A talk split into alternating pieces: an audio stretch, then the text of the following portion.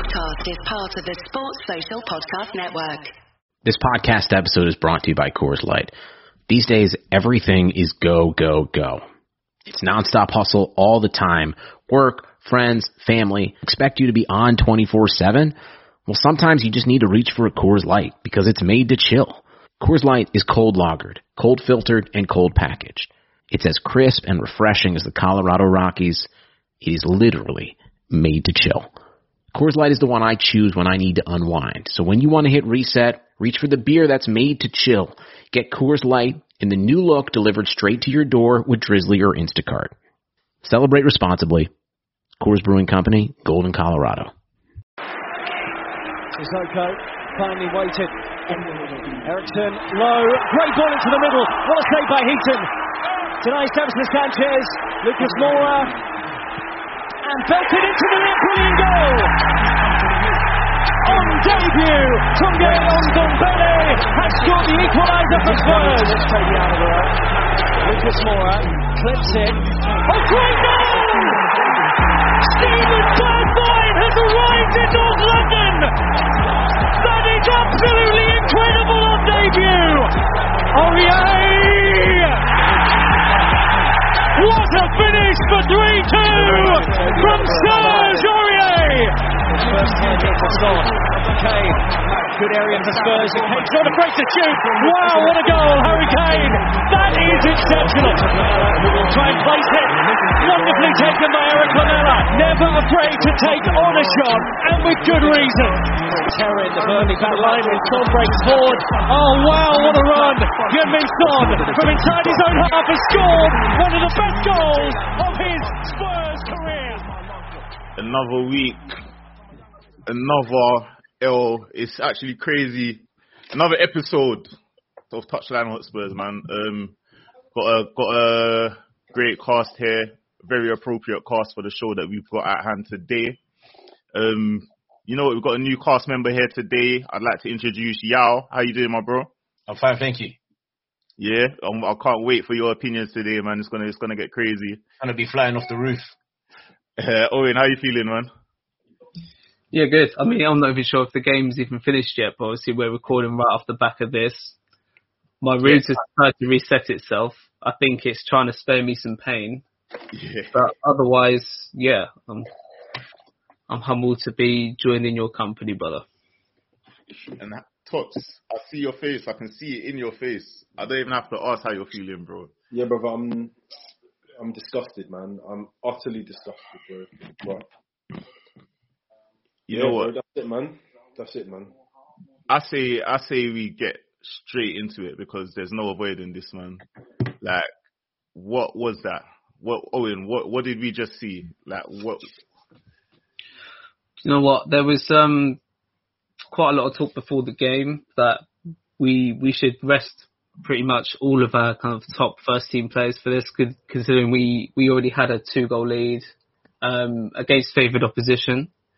So I saw the lineup before the game, and I was quite happy that we were starting Harry Kane. But I didn't think we were good enough to be resting him. Like, I felt like he was the difference maker in the first leg. Rest of it, I was glad to see Aurier back in the team, Lloris in goal instead of Captain Cataracts. Dier and Sanchez paired at centre-back.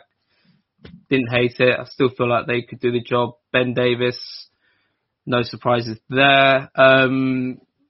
Decided to rest both of our centre midfielders, our best ones anyway, and went with Winks and Sissoko, and the rest of the team being made up by Lucas, Lamela, Dele and Kane. And I was advocating for Dele to get more minutes as well. So, again, I didn't hate that lineup.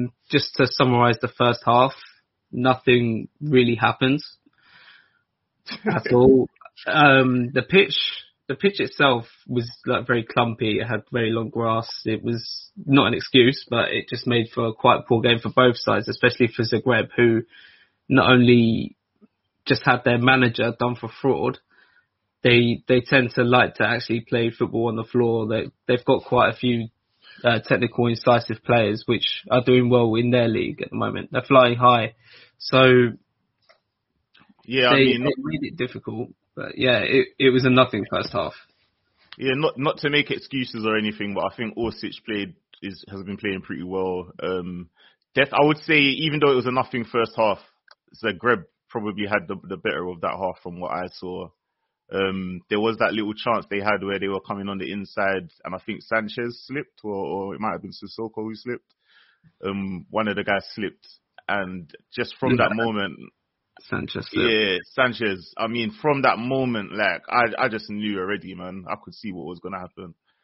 But my brother Tops, listen, talk me through what you see, man. How do you what's going on? What did you see just now? Oh man, do you know what? Like, I saw the lineup because I was working till 6, half 6 in it. So I saw the lineup at 5, and I was like, yeah, I'm definitely not watching the first half of that. Definitely not watching the first half of that, because when I saw some of the names in that team, double pivot of Sissoko and Wink, left back Davies, Dyer, yeah, I thought disappointing, man. I just thought, yeah, there's not much point. So I missed the first half. And the second half, man, it's just, I don't know, brother. I feel like it was abject. That's one word I can use to describe this second half. Obviously, do you know what? Like, the thing that's crazy to me is that, like, this bunch of players, especially these players that played today, like, I watched that second half and I swear it looked to me like 11 guys chucked together that don't have a clue what they're doing, or they don't have a clue about what they're supposed to be doing. Like, there was no patterns of play, no trying to control the game. Even up 2-0 down, no trying to manage the game. It was just complete chaos. And went into extra time thinking, okay, let's change it up. Brings on Reguilon, Lo Celso done all right, Bell come on, Vinicius. And I'm just looking at these subs and I'm not seeing any impact. Nothing, like zero impact. Like, in truth, my head is hot. My head is so hot right now. But what can I do? Like, this season is done now, man.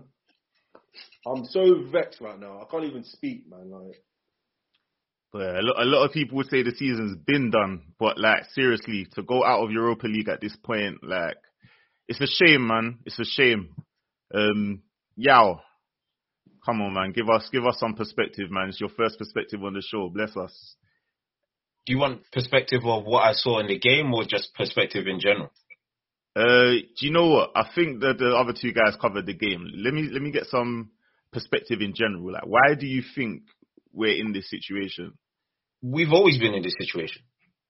Look, I hate to be the bringer of bad news, especially being a Spurs fan since born and raised in the area. I'm Tottenham through and through, but we've always been in this situation. I mean, I can't tell you of a time in which we reached the semi-finals of the Europa League, or probably in the early 90s, but ever since it's been changed into the Europa League, we haven't gone no further than the quarterfinals.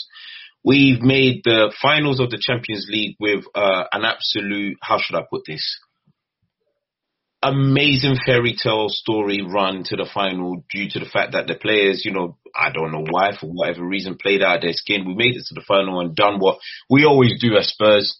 Didn't turn up. So this is absolutely nothing new. I'd like to bring perspective in the sense of a lot of people will be calling for their head of the manager. But let's look at the lineup that he put out today.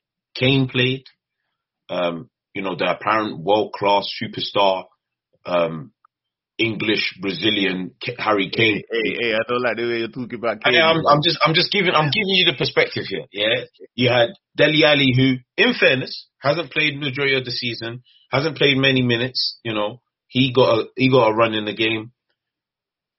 But let's go to the back line, because when it's with Spurs, it's always that defense. You had Davinson Sanchez, who I cannot believe I'm going to be saying this, but may have possibly be our best defender this season, and that's shocking to say. Yeah. Wait. Before you move on, guys, anyone got a rebuttal to that? I would say Toby has made the least amount of glaring errors in our backline this season, and that's where the bar is for me. Just someone who just hasn't made glaring, silly errors. I was advocating for Sanchez to play, and then recently, I guess against Palace, a bit of an error, and then against Arsenal, which we'll discuss the penalty situation a little later on in the pod, I'm sure. I felt like he was careless for. So I think now, at this point, even though the bar's on the floor, it's probably Toby.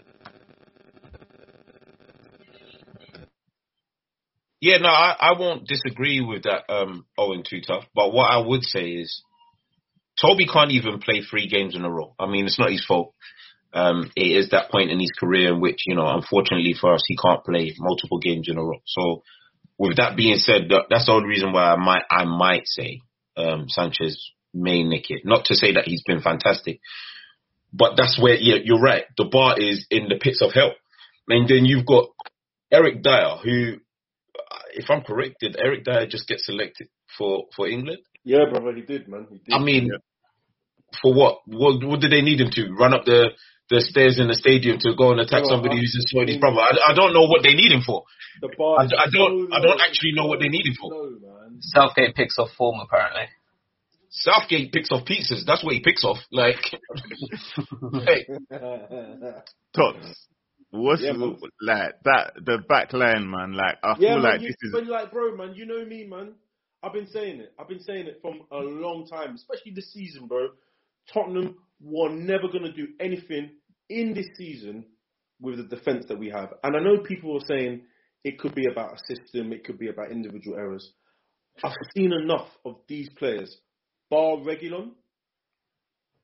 I've seen enough to be able to tell me that these are not the defenders that are not going to take us to the next level. Bar Reguilon, and a 50-50 Aurier. I kid you not, brother. I want that whole backline gone. I say it with a straight face. Dyer, Toby, Davies, Sanchez, all them man, Doherty, all them man.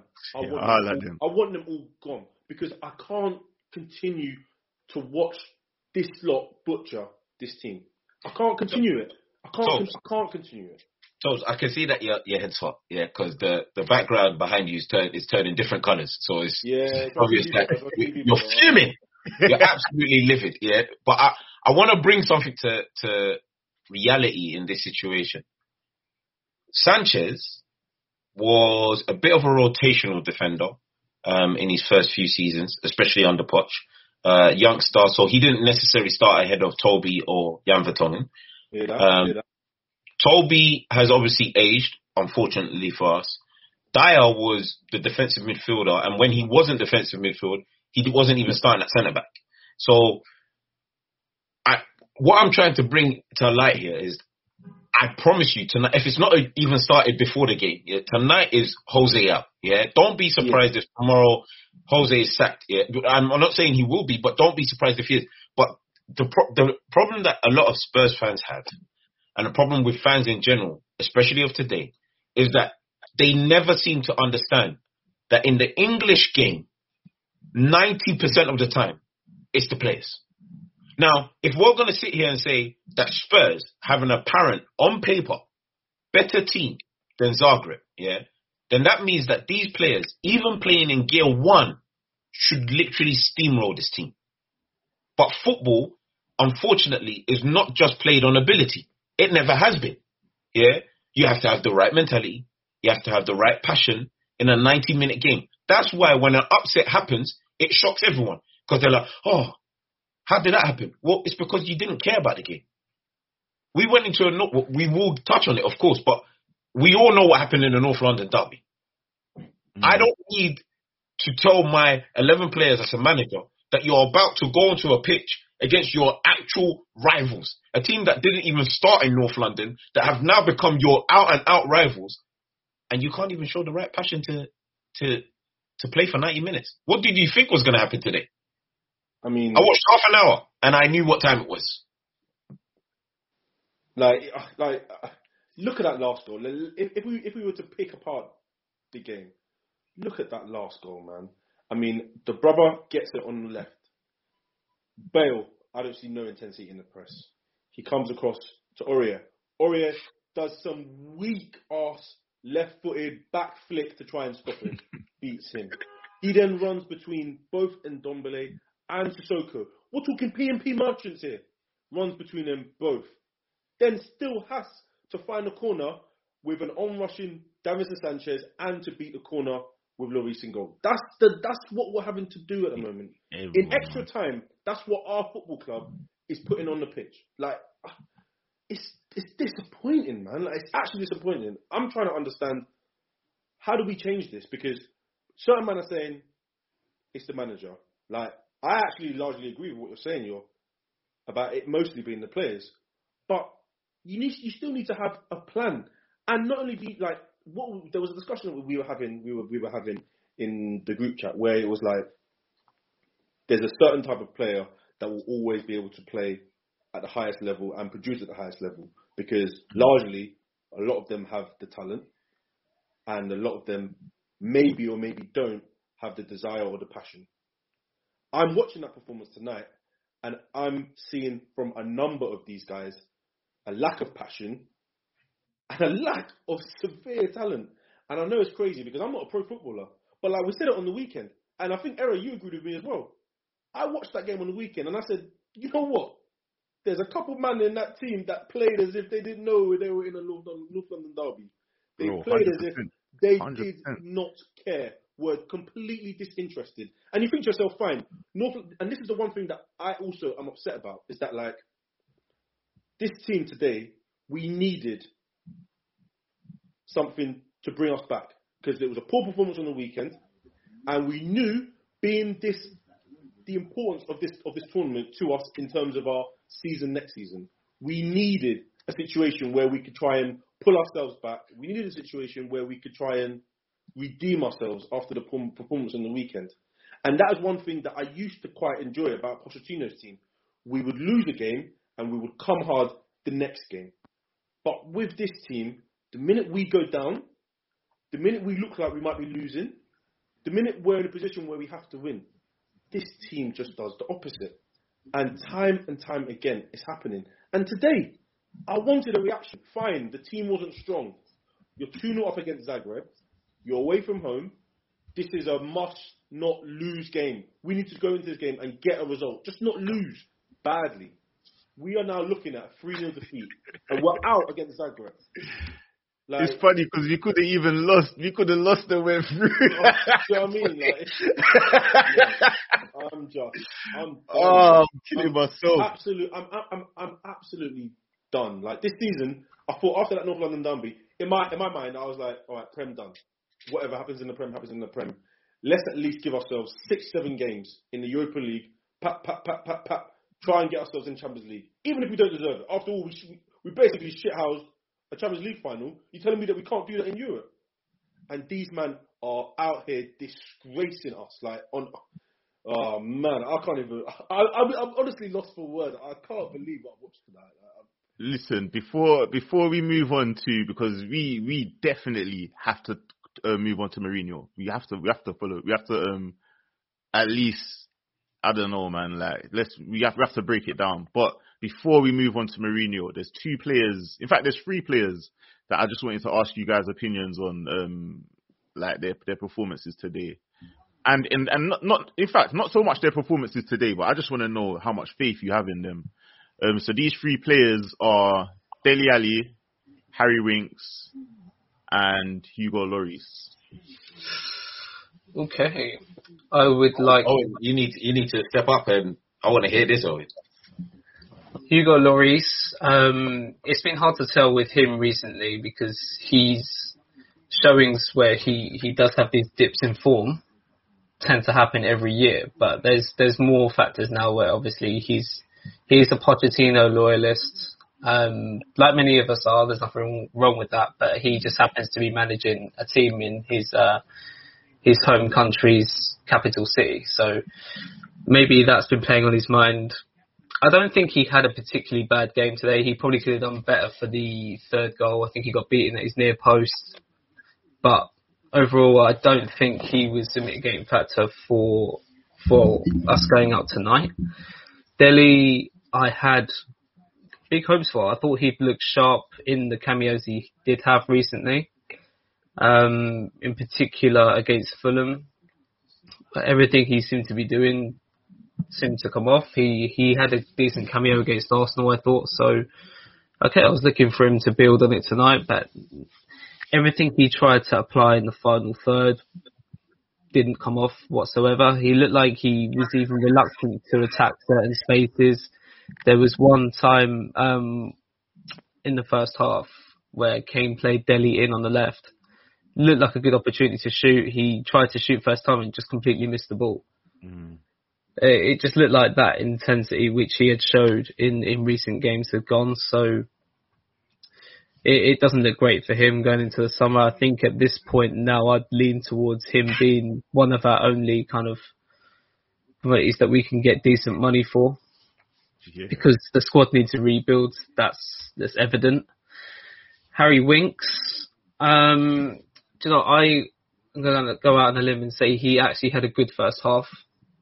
He was actually one of the players who was getting on the ball, finding passes between the lines, but there was next to no movement ahead of him. So for what he had to work with, I think he did well. He was actually shouting at quite a lot of our players every time he had to kind of pass backwards or sideways as if to try and force some movement from our team. I think he was partly overran in the second half, but again, like, that's more of a team thing. And he obviously got taken off for Ndombele because we had to leave Sissoko on for actually some defensive cover, which ended up being redundant again. Anyway, basically. So out of the three, I'd say Winks was the most positive tonight, and overall probably has the most positive future. I hear that, man. It's a shame, but like from my perspective, I'm tempted to agree. I might even put Winks in there too. It feels like all three are like, I wouldn't say on the decline, but I mean, I don't have much faith in them getting much better at the moment or putting in much better performances than they're putting in at the moment. I feel like, unfortunately, Lloris is on the decline, man, whether we have to believe it or not. Whilst being a loyal servant, and he's been there through everything, he is on the decline. You can't really trust him at the moment. And I feel like whilst he was someone who almost we were looking to, like, inspiring us when we first started after the restart and this season, I feel like it really probably is probably quite taxing for him, and I feel like he probably needs to move on for him to be able to probably enjoy his football again.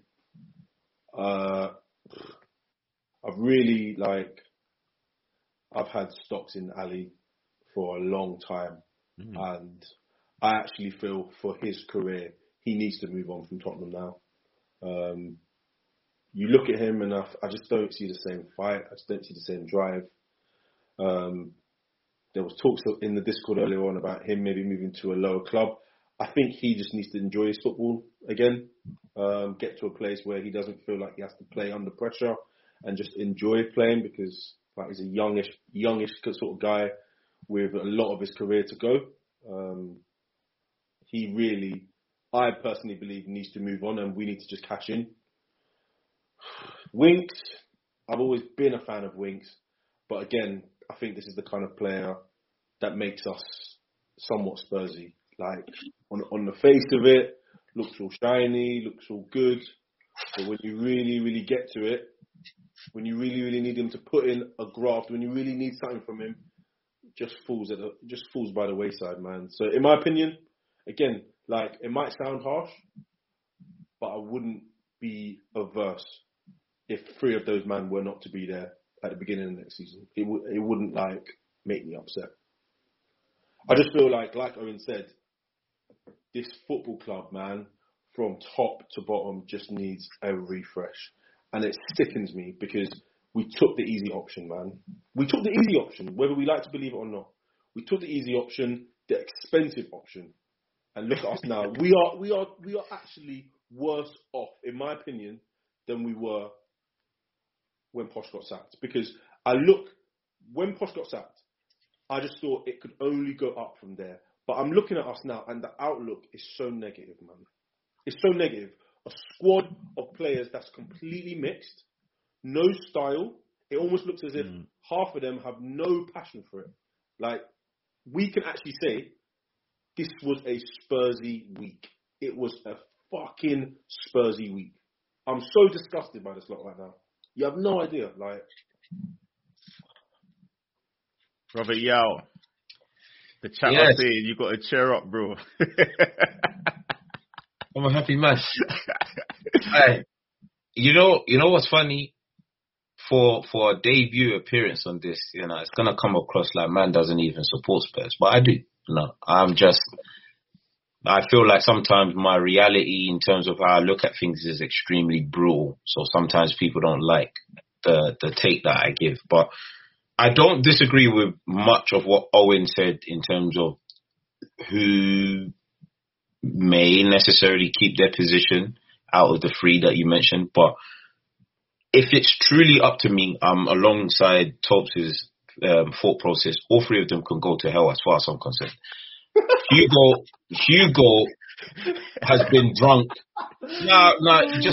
You have to call it for what it is. Hugo's been drunk. We don't know which Hugo's going to turn up. We don't know if it's sober Hugo or drunk Hugo. And for far too long, we've been messing about with a coin as to which Hugo's going to turn up. I ain't got time for this because you need a commanding goalkeeper in between those sticks, especially if you've got a weak defensive line. He barely talks, which many players have said in the past, yeah? He barely talks. So 9 times out of 10, if a ball comes into the box and the players don't even hear it, they're just assuming, Hugo's going to come collect that. They look back.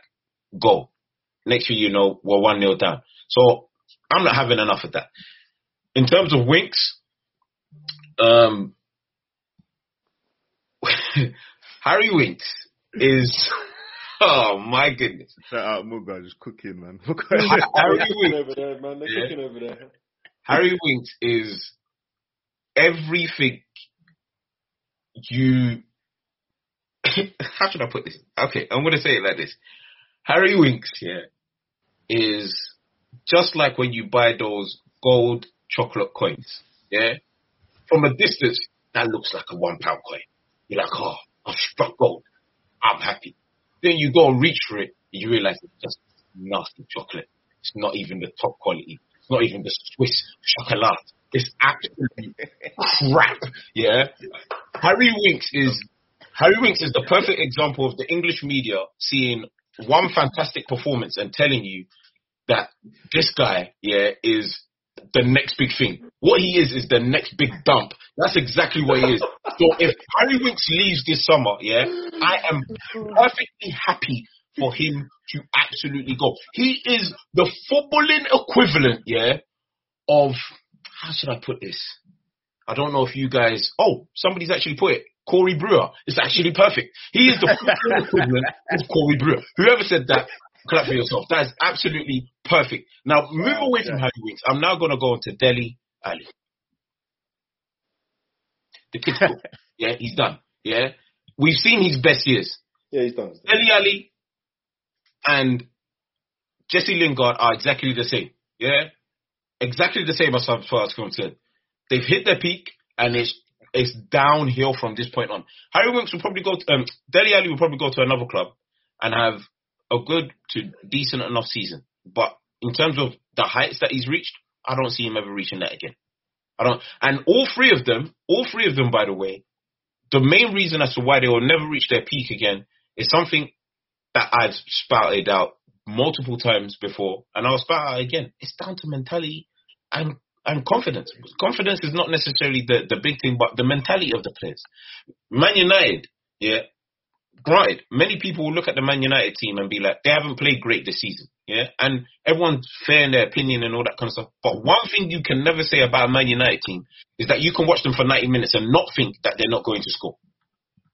But with Spurs, the moment we concede, you can almost put a checkbook on it that that's a defeat. That's shocking. Stinks. Oh, man. It's a mess. It's a mess, what? Man. The media, we need to do a full court press on Mourinho tonight. He's got to go tonight. Look, listen, Mourinho's not getting away. He's not getting through this pod unscathed, innit? Mourinho does deserve... Look, the one thing I'll say is this. Mourinho's not free of blame. He's definitely not free of blame. Just like Poch was never free of blame. Mourinho's not free of blame. But Mourinho's not liked. He's not liked by the English press. He's not liked by the majority of fans across the world. He's not liked. So all these issues that we're pointing out about the squad is going to be atoned to Mourinho. That's ridiculous. Because most of these players played underneath Poch and went 9 months without an away win. The majority of them. 9 months. So unless you're going to blame Poch for carrying a team to 9 months of nothing, and outwardly blame Poch for that, we can't do the same for Jose Mourinho. But Jose will hold this blame, because the majority of people don't like him. You saw the performance today. If you go into work and you perform like that at work, are you then going to turn around to the board of directors and say, it's my manager's fault that I played this crap? No. They're going to look at you. You're the one that's going to be on the chopping block. See, the way I see it now, it's interesting because I feel like you got to give credit, and if you do give credit here, then it's fair to take, like, when a guy's messing up, it's fair to call it out, innit? 100%. So, with Mourinho, I'm going to give credit. I'm not going to say that as soon as he came, like, we just fallen off from where Poch was. I'm going to give credit. Like, the shit was not steady when he came in. The shit was not steady, innit? Poch, I think, what was it, like 9 months without an away win? It wasn't great. Things weren't great, let's not lie. Like, we weren't going through games feeling like we were going to win every game. I'm sure there was like a period when it was 1-0s that we were scraping for a good while. But Mourinho came in, and let's not lie, like, things weren't great. It wasn't downhill straight away, but things weren't great. Like, from the first game, West Ham, 3-0 up. He didn't even make it 90 minutes. He didn't even make it 90 minutes through that game here. Like, you could see people falling apart at the end of matches. And for me, if you're 3-0 up and you're falling apart at the end of a match, yeah, I can see where y'all's coming from to say that is mentality. Do you know what I mean? His first game, exactly what you're saying, all right. His first game, 3-0 up, what, 10 minutes left? Surprisingly. 10 minutes left, conceded 2 goals, almost conceded 3 in his first game. Well, lads, I'll bring you to the Tottenham way of playing football. It's entertaining, isn't it? And this is what I mean. So my question is this then. So if that's where he's, like, let's not lie, he hasn't had the best job, he hasn't had the best time ever. Yeah, he hasn't got the best players in the world. I think he's got good players, hasn't had the best players in the world. But has he made the most of those players? I think that is the key question. Yeah. Has Mourinho made the most of those players? From my perspective, I would say not often enough. On occasion, he's got the best out of those players. Not often enough. Now, is that his responsibility? Is it that he's not motivating them, or is it that they're not capable because they're just soft, whatever it is?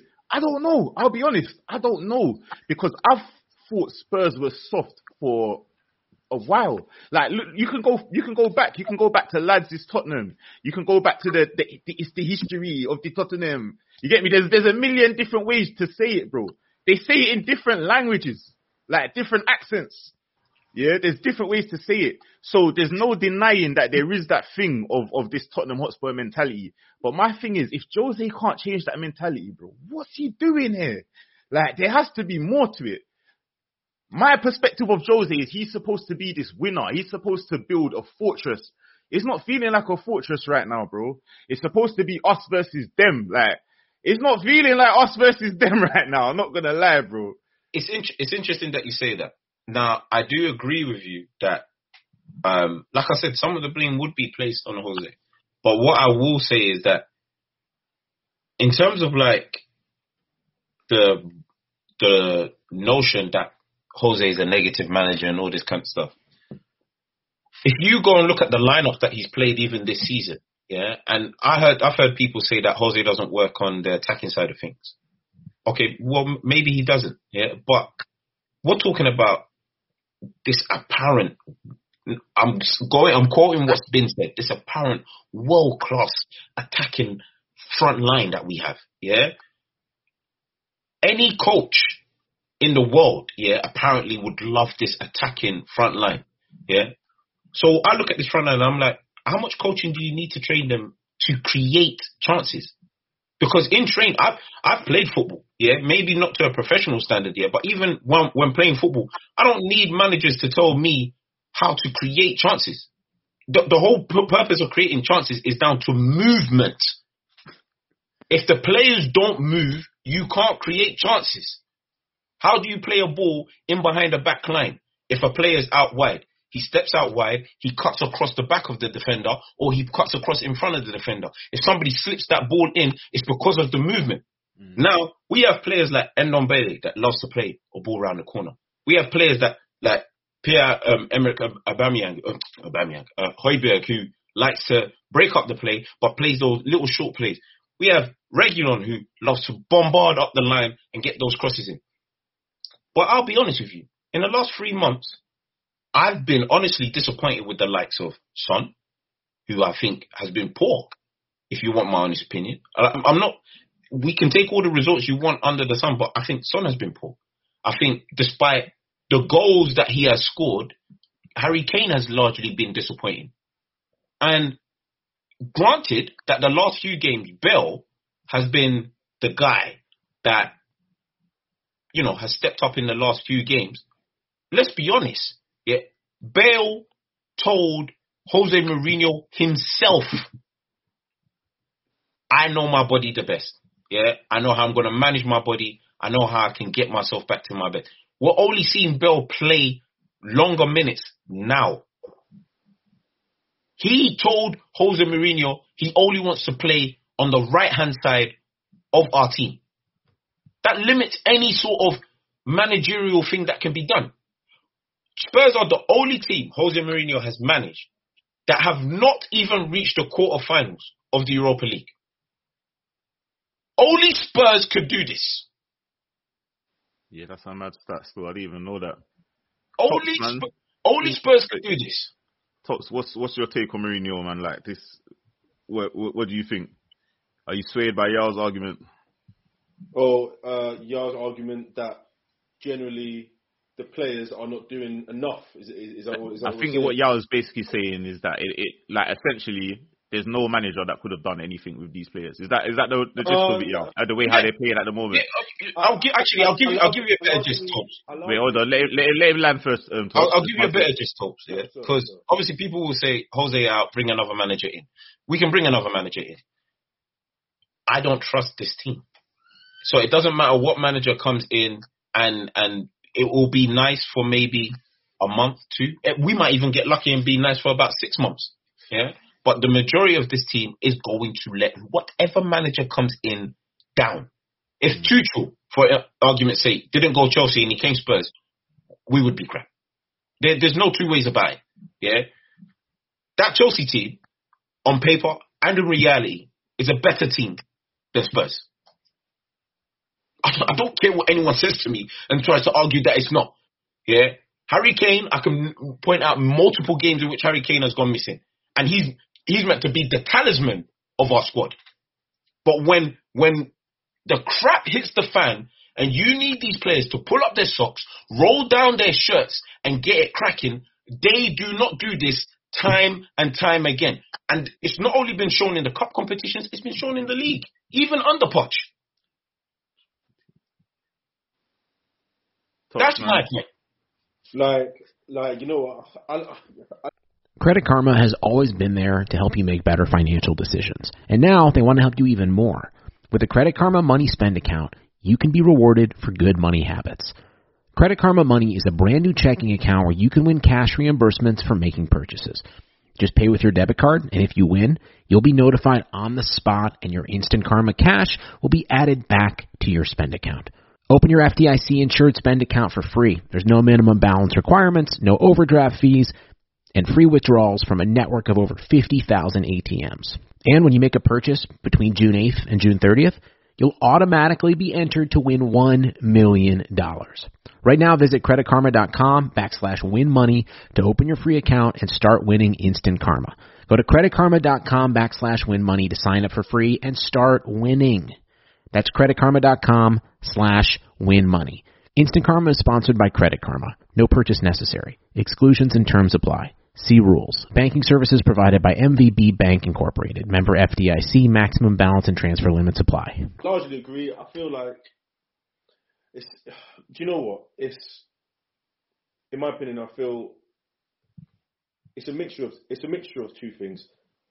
Whilst I largely agree with what you're saying, I also feel like it's too difficult for us to be able. Like, I know it's so frustrating because we have an owner who's fine this season. He freed it up, but he freed it up only for Jose. I don't think if it's anybody else, he frees it up.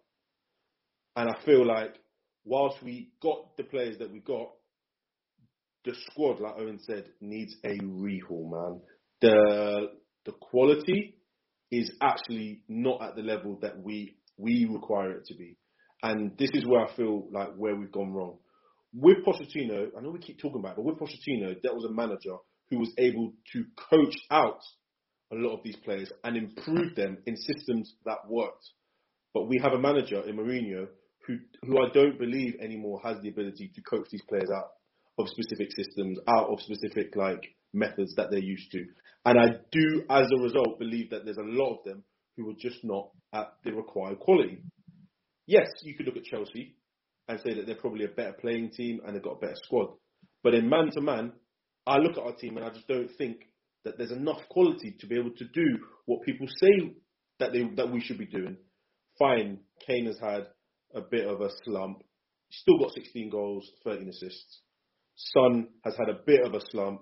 He still can. At least you can put these men up against the wall and say, fine, you've done this. But then you put other men up against the wall and they can't stand up. Look at Lloris, the goals that he's let in. Look at some of the defenders, the way they're defended. Look at our attackers, the guys that are apparently supposed to be the ones who can score goals, create goals. Ability to assist, ability to create chances. Not enough of these players have been able to produce. Not enough of these players have been able to say and stand up and be like, okay, I've done my bit. Because fine, you can say Son and Kane have had bad runs. But I can give them that because they've been carrying the team. What about Bergeron? What about Lucas? What about Ali? Like, people can say, okay, Lo Celso's been injured. What about Lo Celso? Even Ndombele. Everybody needs to be accountable because at the end of the day, the problem with this football club is that not enough people are accountable. Everybody's happy to shift the blame. The players are saying it's the manager. The manager are saying it's the players. We need to know what is the crux of the problem, because it feels, all of this feels very, very similar. It almost sounds very similar again, because now people are saying, okay, fine, we get rid of Poch. Sorry, we get rid of Mourinho. We're still left with the same players. But then everyone's like, okay, fine, we get rid of the manager. So we get rid of some of the players, and we're still left with the same manager. Like, there's a massive disconnect between what I think people are looking at Spurs and thinking we're doing, and actually what we're doing. Like, in my opinion, I'm looking at us, and I honestly don't see a direction, man. Like, I still feel the Mourinho appointment was a very short-term one. He was basically like, you know what, you're a winner. I'm going to free it up for you. Do your thing, win me something, keep them off my back. But it's backfired, and it's actually backfired horribly. It's backfired horribly because now I'm looking at a football club, a progressive football club with amazing training facilities, with an amazing stadium, money hopefully coming in, and honestly, there's no plan on the football pitch. I can't see any organisation from the top down where we can say, okay, we want to do this, we want to do that as a football club. Like, it looks lost to me. Like, it looks lost to me because, right, we sack Mourinho tomorrow. I want him gone. But we're still left with half that lot in the squad. Are they going to go to Villa on Sunday and suddenly chalk up? No, they're not. So what do we change? Can I just say that you made a point about Levy freeing it up for Jose Mourinho. The signings were Bale, Vinicius, Højbjerg, Doherty, Reguilon, and who else? Joe Hart and Rodon. Rodon. Yeah. Okay. So Doherty, obviously hasn't worked out. That guy is useless. But I'm not even going to get him. We know he's trash. Yeah, like it hasn't worked out. Right back. Joe Hart, although, you know, fine. Joe Hart was always going to be like our secondary goalkeeper, and he's come in, and I guess, you know, he is what he is, whatever. He's going to fill, but I ain't going to lie. I wasn't expecting him to be anything other than what he's already been this season, so I'm not surprised by that. But then we go to the crux of, like, the big ones. Højbjerg has been, for the most part, a decent to good signing. Reguilon, again, decent to good signing. These guys, I feel, can kick on. Vinicius hasn't worked. Yeah, and people can say he needs more minutes. I don't want to see him have more minutes. He hasn't worked. Yeah, it's that simple. And Bale did not come off the golf course till literally a month ago. So we can talk about it freeing up, but there's always going to come a point in a transfer window where you have to make a key decision. Yeah, we had Skriniar set and ready. Only a couple millions on the table was the difference. Just a couple millions. Set and ready. Skriniar, if you've been watching Inter Milan, is now their best defender. He's their guy. He's got them top of the league. Skriniar, we had him dead to rights, ready to come. He was there. Boss, I'm here for you. I'm ready. Levy said, I don't want to pay the extra 4 million. You know what? You're a bum. You're a rat. Yeah, because you went and spent 11 million on Rodon, and Rodon couldn't even get into the Europa League team. You're a rat. You're a chief. That's what you are, bro. If I see you in my end, it's GBH. It's GBH on site. Owen, man, what do you think of Levy right now? Is it fair what y'all saying? My biggest gripe, to not try and be too reactionary, was I even said this at the end of our summer window. I felt like it was good on paper. It was disappointing we didn't get Skriniar for sure, but all in all, I felt like Mourinho was backed for the most part, and I think our biggest shortcoming was essentially just not finding a way to offload some of our deadwood, which seems to be perhaps even the root cause of our shortcomings now. Because not only have some of these players, some of this deadwood not been performing to the level that they can, it's having a negative effect on the changing room. And I remember Trippier in an interview alluded to it before, like this false image that the squad is unified, like that the image that the squad is unified is a lie.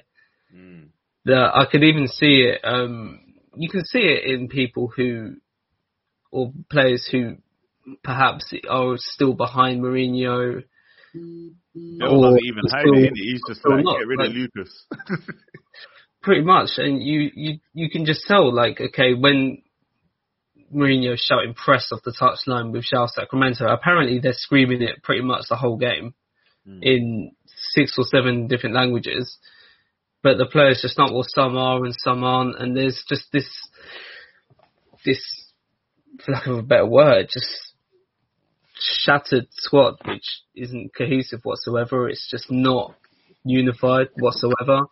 So that's been our biggest shortcoming. I think Levy's actions tell me he's trying, even though a lot of his energy is kind of misplaced. And I get you have to work in the COVID market at the moment. We've been seriously unlucky with that, by the way. Like, we've been obviously keeping our purse strings tied until we have the new stadium revenue coming in. And just as we get the new stadium revenue coming in, to spend the money, like, don't forget, the first summer we had the stadium open, we spent net about 120 million on players.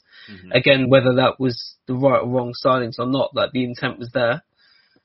And then COVID happened, and we have to keep the purse strings tight again. Whether there was that extra money there for Skriniar or not, whether the difference was 4 million or not, I don't know. But I wouldn't put our situation at the moment down to Levy at all. We've been unlucky in parts just with the timing of certain things. I see you're shaking your head. I'm not. You can come in, bro. You can come in, but like, I'll let you land. And just generally as failure. Wait, hold on, guys, hold on. I think Tot's trying to. Oh wait, did you say? I was saying Owen has to land. Okay. Everyone's opinion is important. It's just to finalise my point. Generally, I feel like our failure to offload certain players has come back to bite us much worse than I thought. And obviously Mourinho's not been able to get the best out of our current crop. But yeah, mainly the players and their attitude, to be fair. Yeah. Would you want to reply to that one? On my Levy point, I've, for the majority of, being a Spurs fan, I've looked at clubs like United, Liverpool, Chelsea. I'm not even going to lie, Arsenal, before they moved to the Emirates, I used to look at these clubs in envy because I don't know whether they operated their clubs in the negative, but, it wasn't always about profit in terms for these clubs. Like, if I'm correct, I think Man United have like a massive debt in terms, but it's not always been about profit for these clubs. It's always been about success on the field. I'm talking about the clubs in general that I've just spoken about. With Spurs, it's always been, especially since Enoch has come in, it's always been about stabilising the club, making the club bigger globally or brand-wise, yeah? And, bringing in more money into the club. And granted, they have done that, yeah? Because nobody can really take that away from them. They have done that. They've given us a stadium. They've given us a great training ground. They've given us better players than what we had, definitely from the 90s and the early 2000s. But if we're going to go to the next level, there has to be some sort of risk taken. Like, you can't go to the next level penny pinching. There has to be some sort of risk taken. Like, at some point, it just has to happen. Yeah, we've been down this road too many times. Skriniar's not the first one.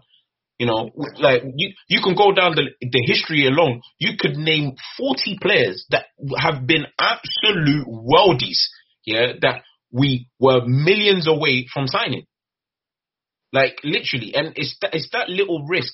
And I'm not, like I said, it doesn't come down to me not saying that Jose is not to blame. Of course, the manager has to hold some sort of blame. But we're watching this. Well, we're literally watching this, and it's not. If this was happening just under Jose Mourinho, yeah, I would 1,000,000% blame him. I'm talking 1,000,000% just outright blame him. But these kind of performances that we're seeing under Jose Mourinho, let's not be fooled by the 6 years that Poch was there. They were there as well. Maybe not in the first 4 years, but that last 2 year stint was horrible. Especially the last 18 months, that the team alone absolutely let their manager down. Some of the stuff they did was horrific. And the majority of that team is still here. That's the problem. It took us all summer to get rid of Eriksen, who didn't even want to be here. Like, this is we're at the crux now of, like, we're getting to a point. And I'm going to make this suggestion. Yeah, I'm going to make this, highlight. Can we finish top four? Mathematically, yes. Do I believe we can finish top four? No. Do I think we should be in a competition like the Europa League next season? No, I don't think we should be in the competition next season because I don't think it helps us in any way, shape or form, especially with the kind of players we have. I don't think Spurs are going to be competing with the other so-called big teams in the English side of the game I reckon this is going to be us for like the next 5 years. If the people at the top don't start to realize that an overhaul is needed, and people will be like, oh, Jose needs to go. If you want my honest opinion, yeah, I would actually give Jose more time than I would give half the squad, because half the squad's been there. Why? Because half the squad has already been there. Okay. We're not going to get any better from them. Right. I hear you, brother. Okay, I hear you, brother. But look at tonight's game. Tonight's game, all right. We're gonna look at it as the game on its own. Not take it. Forget North London derby. Forget everything else. Look at tonight's game. All right. He has to basically go into that game and not lose badly. I look at that game, 120 minutes, brother, and honestly, I don't see any organisation that makes me feel like we were ever in control of that game. I don't see anything as an isolated football match that makes me feel like, okay, he was in control of that game. Not only tactically, but even with regards to personnel. So, for instance, he takes off certain players and he wants other players to perform in a certain way or to do certain roles. They don't do those certain roles.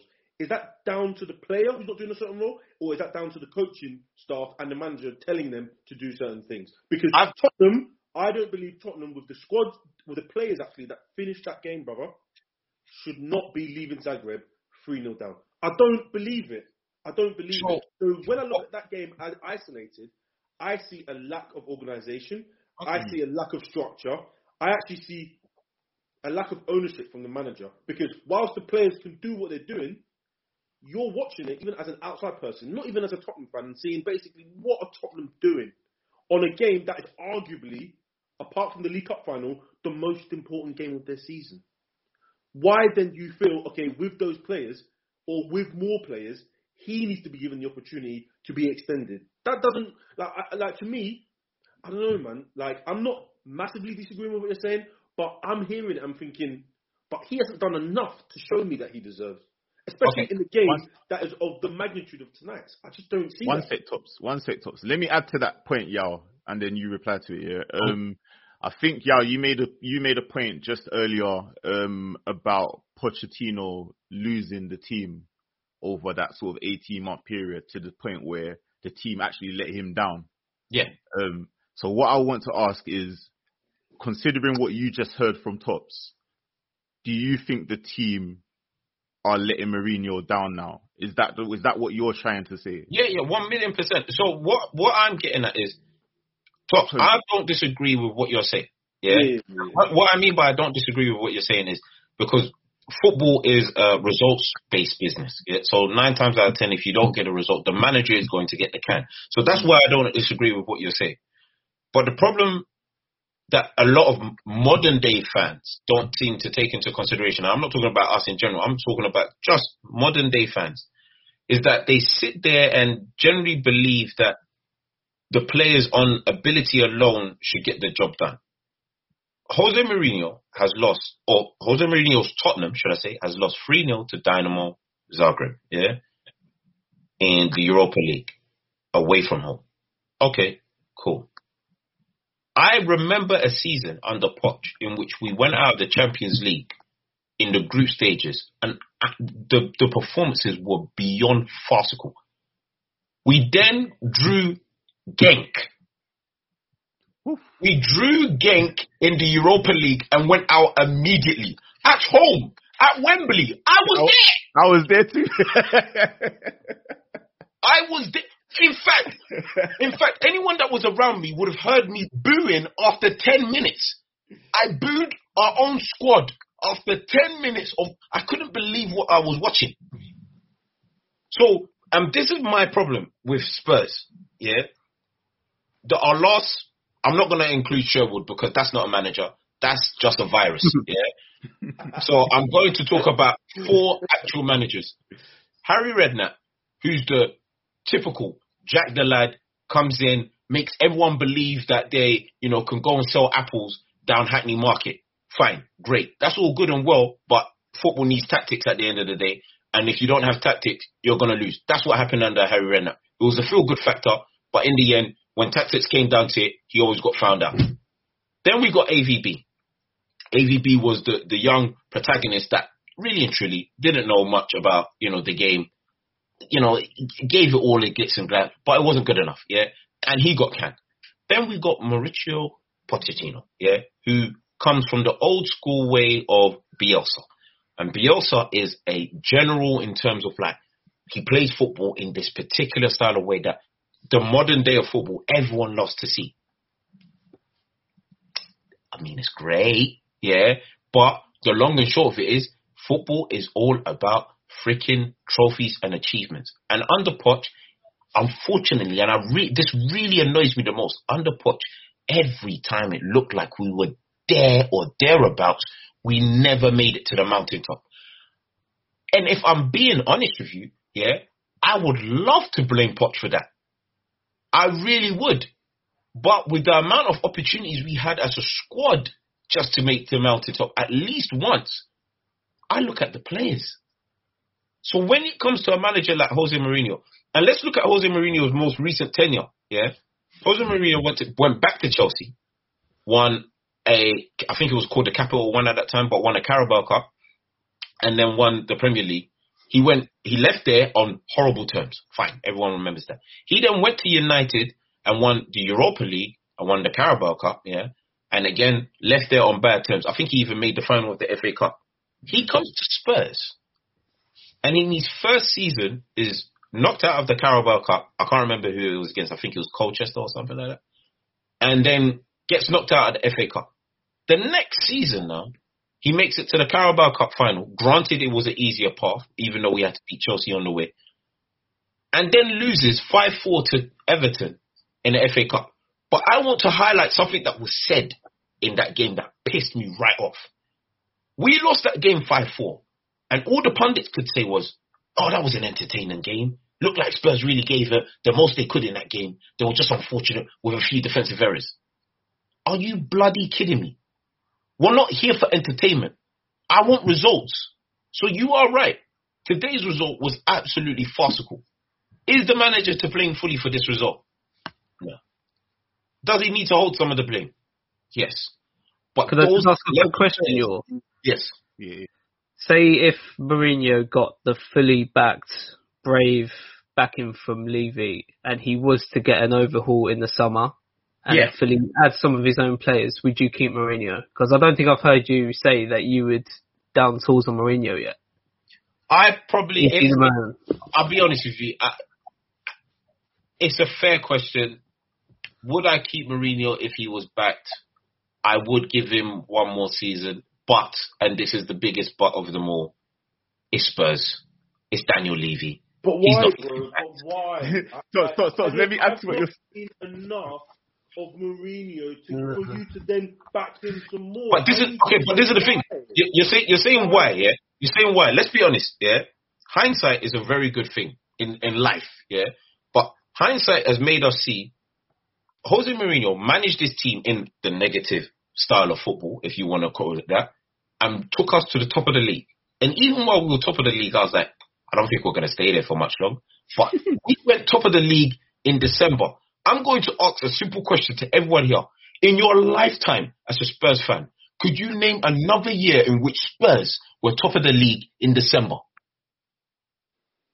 No. The silence is deafening. Yeah, even under Poch, who's arguably our best manager in the Premier League, he never was top by December. And again, it's almost like I'm just defending the managers. And trust me, I'm not just defending the managers because I do hold some blame towards them. But the reason why I would give Mourinho just one more shot at the merry-go-round, if you want it to be said here, is because there's no way on a blue moon, now that hindsight has played its course, yeah, that this team should have even been anywhere near the top of the league.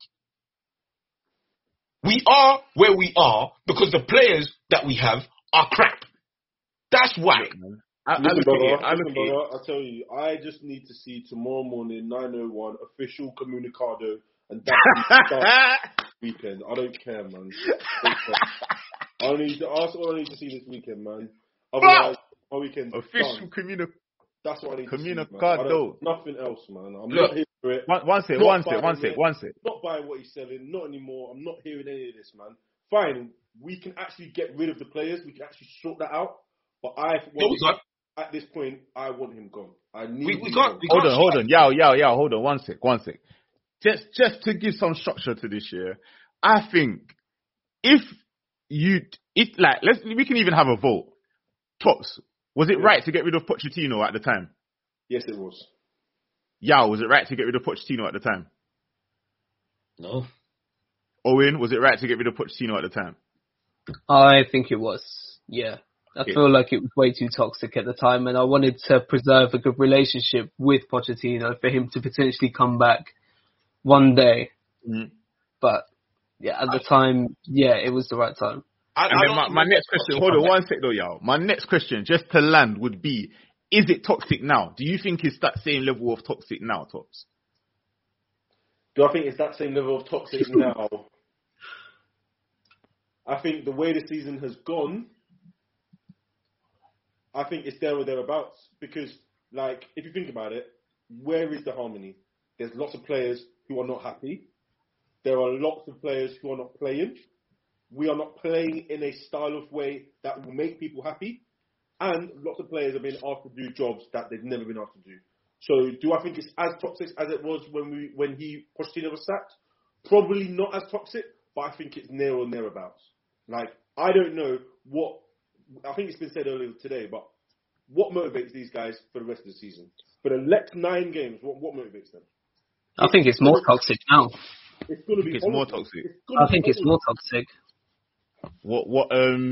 Yeah, just give me what makes it more toxic than when Poch was like at the end of. I feel like there wasn't as much hate and a disconnect with Pochettino as opposed to Mourinho. Like the fan base have always been split on Mourinho. I think that's fed into the players to an extent as well. And like Tops just said, we have nothing to play for at this point. So not only have we turned in our worst performance in at least a decade in a North London derby, we followed it up by going out the Europa League while holding a 2-0 lead against Zagreb. So with that said, yeah, I feel like it's definitely more toxic now. Fair. And then, I guess you got the last word on that. Is it more toxic now or... I don't think it. I'm kind of in the same boat as Tops on this. I don't think it's more toxic. What I would say is the reason why I don't think it was more toxic. I distinctly remember the game against Sheffield United, and at the end of it, we were like 14th or something like that. And honest to God, if Poch had stayed that season, I just saw us going down.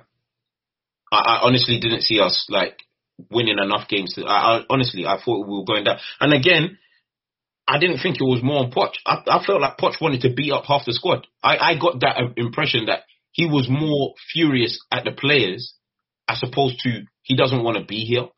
That's the perception I got. So do I think it's more toxic now? No.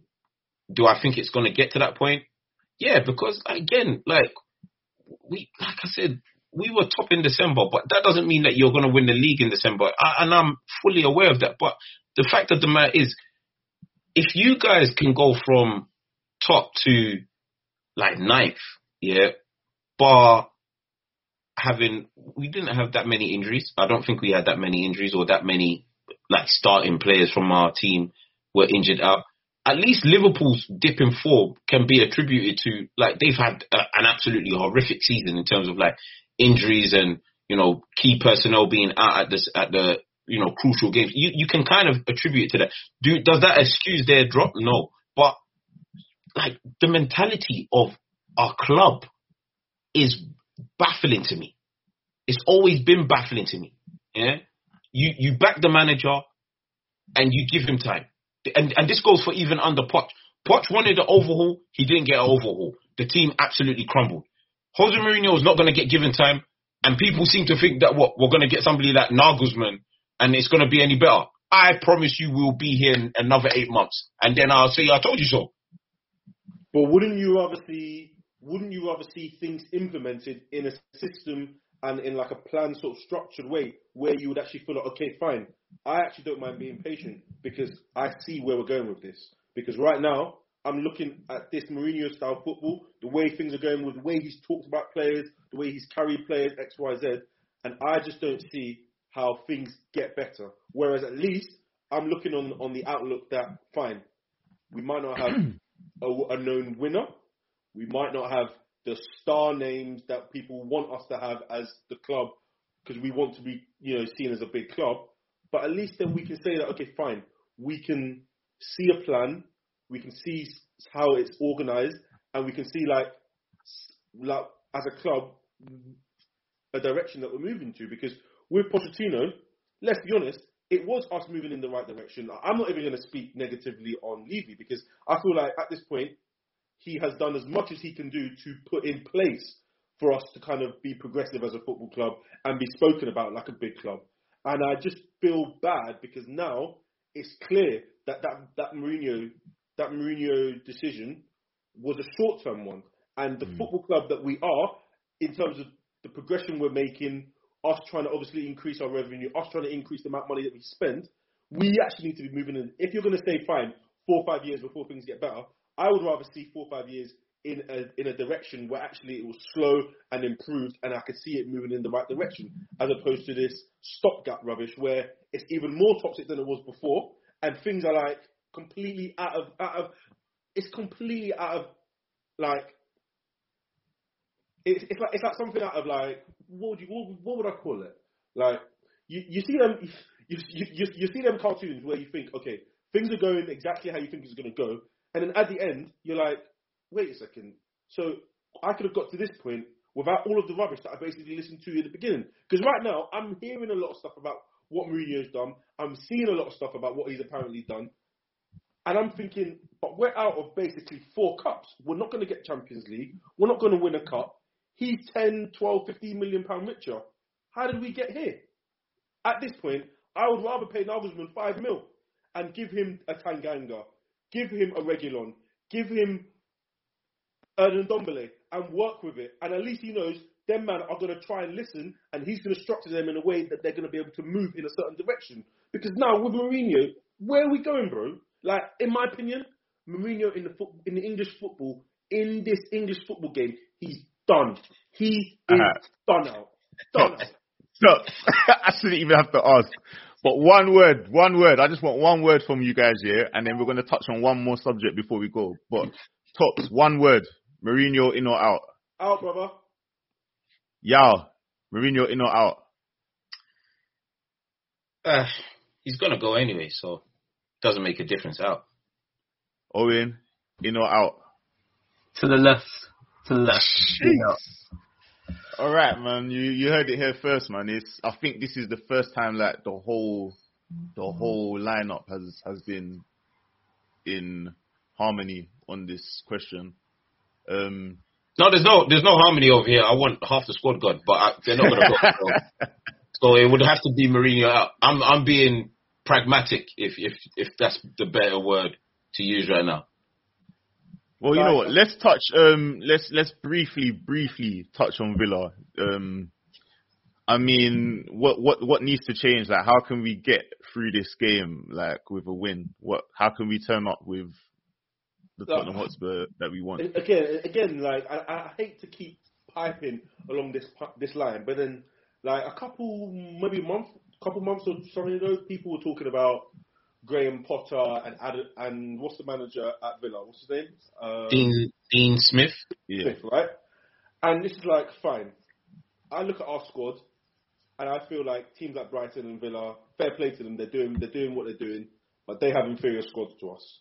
But I look at them and I see these men have a structure. These men are playing a certain type of football and their manager is making them and coaching them in a way that suits the players that they have. People are now saying that, oh, we have better players.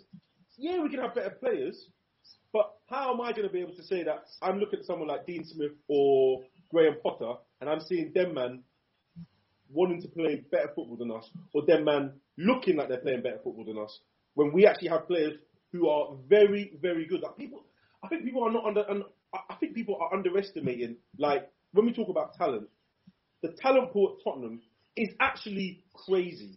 But it's not being utilised because of the management at the top. And people need to understand that. Fine, we're not fine. People can talk about the mentality. But if we're talking about the raw talent that's at Tottenham now, it is at such a high level.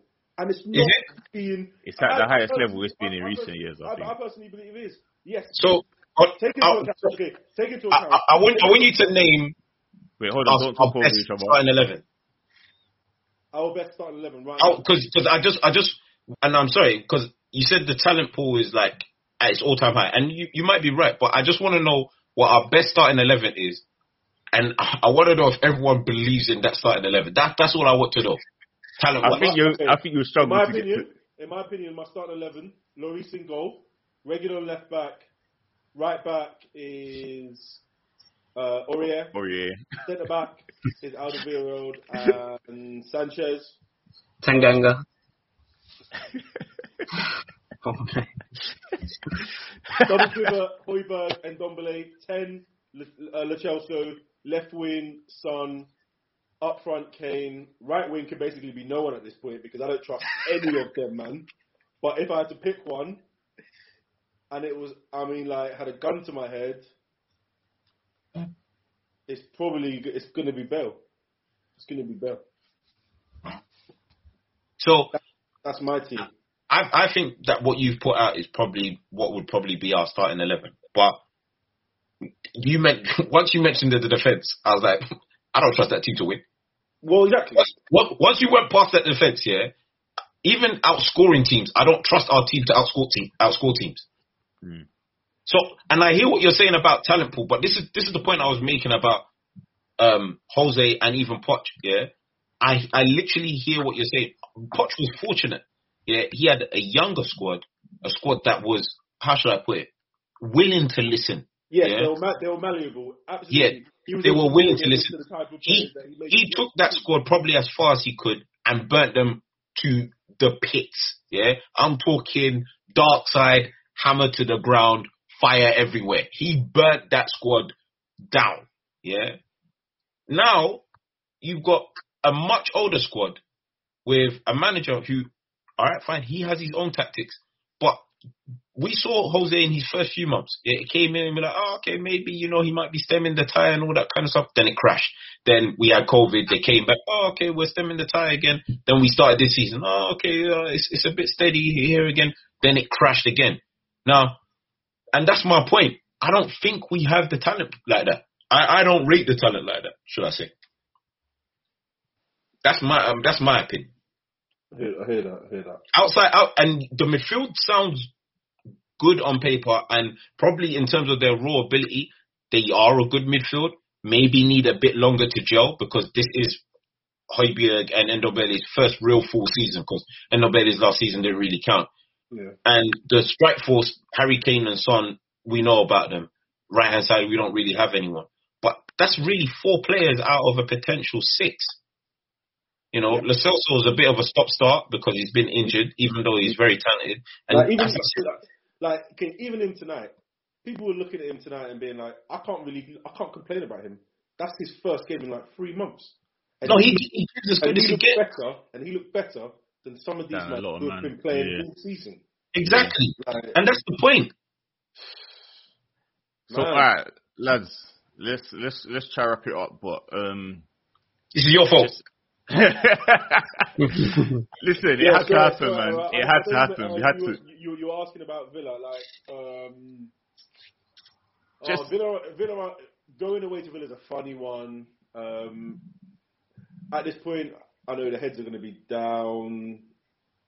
I can't really predict because I don't know where a lot of these man's heads are going to be, because they're going to be, the club as a whole will be massively disappointed about this Europa League exit, man. I can see the implications that going out of the Europa League is going to do for us as a football club. Financially, also where we are trying to move forward to next season, and obviously prior planning for the rest of this season. So, I mean, I can't go into that game on the weekend against a team that's above us in the league with any real confidence, to be honest with you. But I mean, let's just see. We'll probably be playing against a team that doesn't have Jack Grealish, and obviously a lot of players that have played 120 minutes. So it's going to be very, very interesting what team he puts out. I'm not really expecting much at this point, and to be honest with you, I'm just going to watch it with an open eye and see what happens, man. Owen, anything to add to that? I think it would be the first time we lost to Villa in about 5 years as well, so it really would be a shame. We've got good omens, but I can't lie, I think I've already made plans to not even watch that game. I'm not confident. I'm genuinely already ready for next season, for certain players to come back, for a window to come through. For this game, as I say, I'm not confident. I do believe Jack Grealish might even be back for this as well. I'm not sure if he's able to do that. We are in the mud if that's the case, man. So, I would expect us to get a draw at best out of that game. What I want to see going forward now is just players who may play a part for us going forward. So, like Japhet Tanganga, I don't think has been given a fair opportunity to play yet. I don't think he can really do any wrong at the moment because the bar for our defence is on the floor. So why not play Tanganga or even Rodon? Just give him some minutes. Like, I'm not a huge fan of the Welsh Mafia, but you know, Rodon can get some minutes. Why not? He's a young defender. He's apparently got some minerals. Why not? Lo Celso can get some minutes as well. Again, he's someone who I'd like to see going forward. Whether he's going to be fit enough to get some minutes, I don't know. But I still want to see us try this Hojbjerg and Ndombele and Lo Celso midfield, because I feel like that's going to be our best chance of actually controlling any of our games. And the front three make itself. So I think it's going to be a draw at best against Villa, but I just want to see some players who are going to be part of our long-term future get some minutes from now to the end of the season. Yeah, you got anything to add to that before we go? I've never been confident when we go away to Villa. At no point in my life have I ever been confident with that fixture. So I think it'll be a draw at best. I don't see us going there and picking up a victory, especially over the last two games. I don't mind if there's, you know, changes to the squad, but like I'm sorry, like I just don't. And it's been for like nearly the last three seasons. I just don't trust this squad. I don't trust the majority of the squad. So that's why my stance is, you know, I don't really care what manager comes in. If they have to deal with the majority of the squad that we have, they're going to be, it's going to be to their detriment. So I reckon it'll be a draw. If Grealish is back, for the love of God, we're going to get ripped. We're going to get absolutely torn to shreds. Yeah.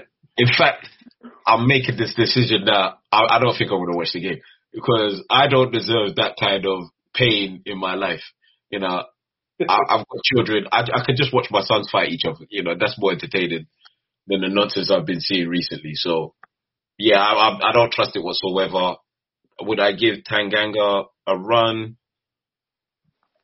Yeah, maybe pair him up with Alderweireld because he didn't play today. So I guess not to lose. Yeah, I guess there's nothing to really lose there. Lo Celso probably. I'd love Lo Celso to be fit and give more minutes because I do like the kid. I think he's like very talented, but he's been injured most of the season, and I think we've really missed him. To be fair, he's been quite pivotal. Bale, bruv, there's a likelihood, and I'm saying it now, that Bale, if I'm correct, Bale's contract is either up this summer or up next summer. Like we have like the first refusal next summer. Okay, cool. Like we have the first. Like apparently we can take him on loan for a second season. It's a bit of a risk, if I'm being honest with you. And I'm going to say this: if Bale finishes this season how he started this year, I don't see no harm in taking the risk and keeping him for one more season. But it's depressed City right now because we can't have him for one more season, especially on the right, and you know, giving us half a season. We can't have that. Like we need a squad of 11. You know, there's people that are saying Harry Kane's gonna go this summer. Harry Kane's been going since he broke into the team. So I'm done with all that chat. If he's gone, he's gone. I don't care. I actually do not care. Yeah, because the whole thing with our squad here is, there has to be some sort of like progression, some sort of movement, some sort of like we're going forward. Can we mathematically finish top four? Yeah, we can, but does anyone believe we will? No. And so I don't think it's Sunday's game, right? Yeah. I don't think, I'm not confident for any of the 9 games we got left remaining.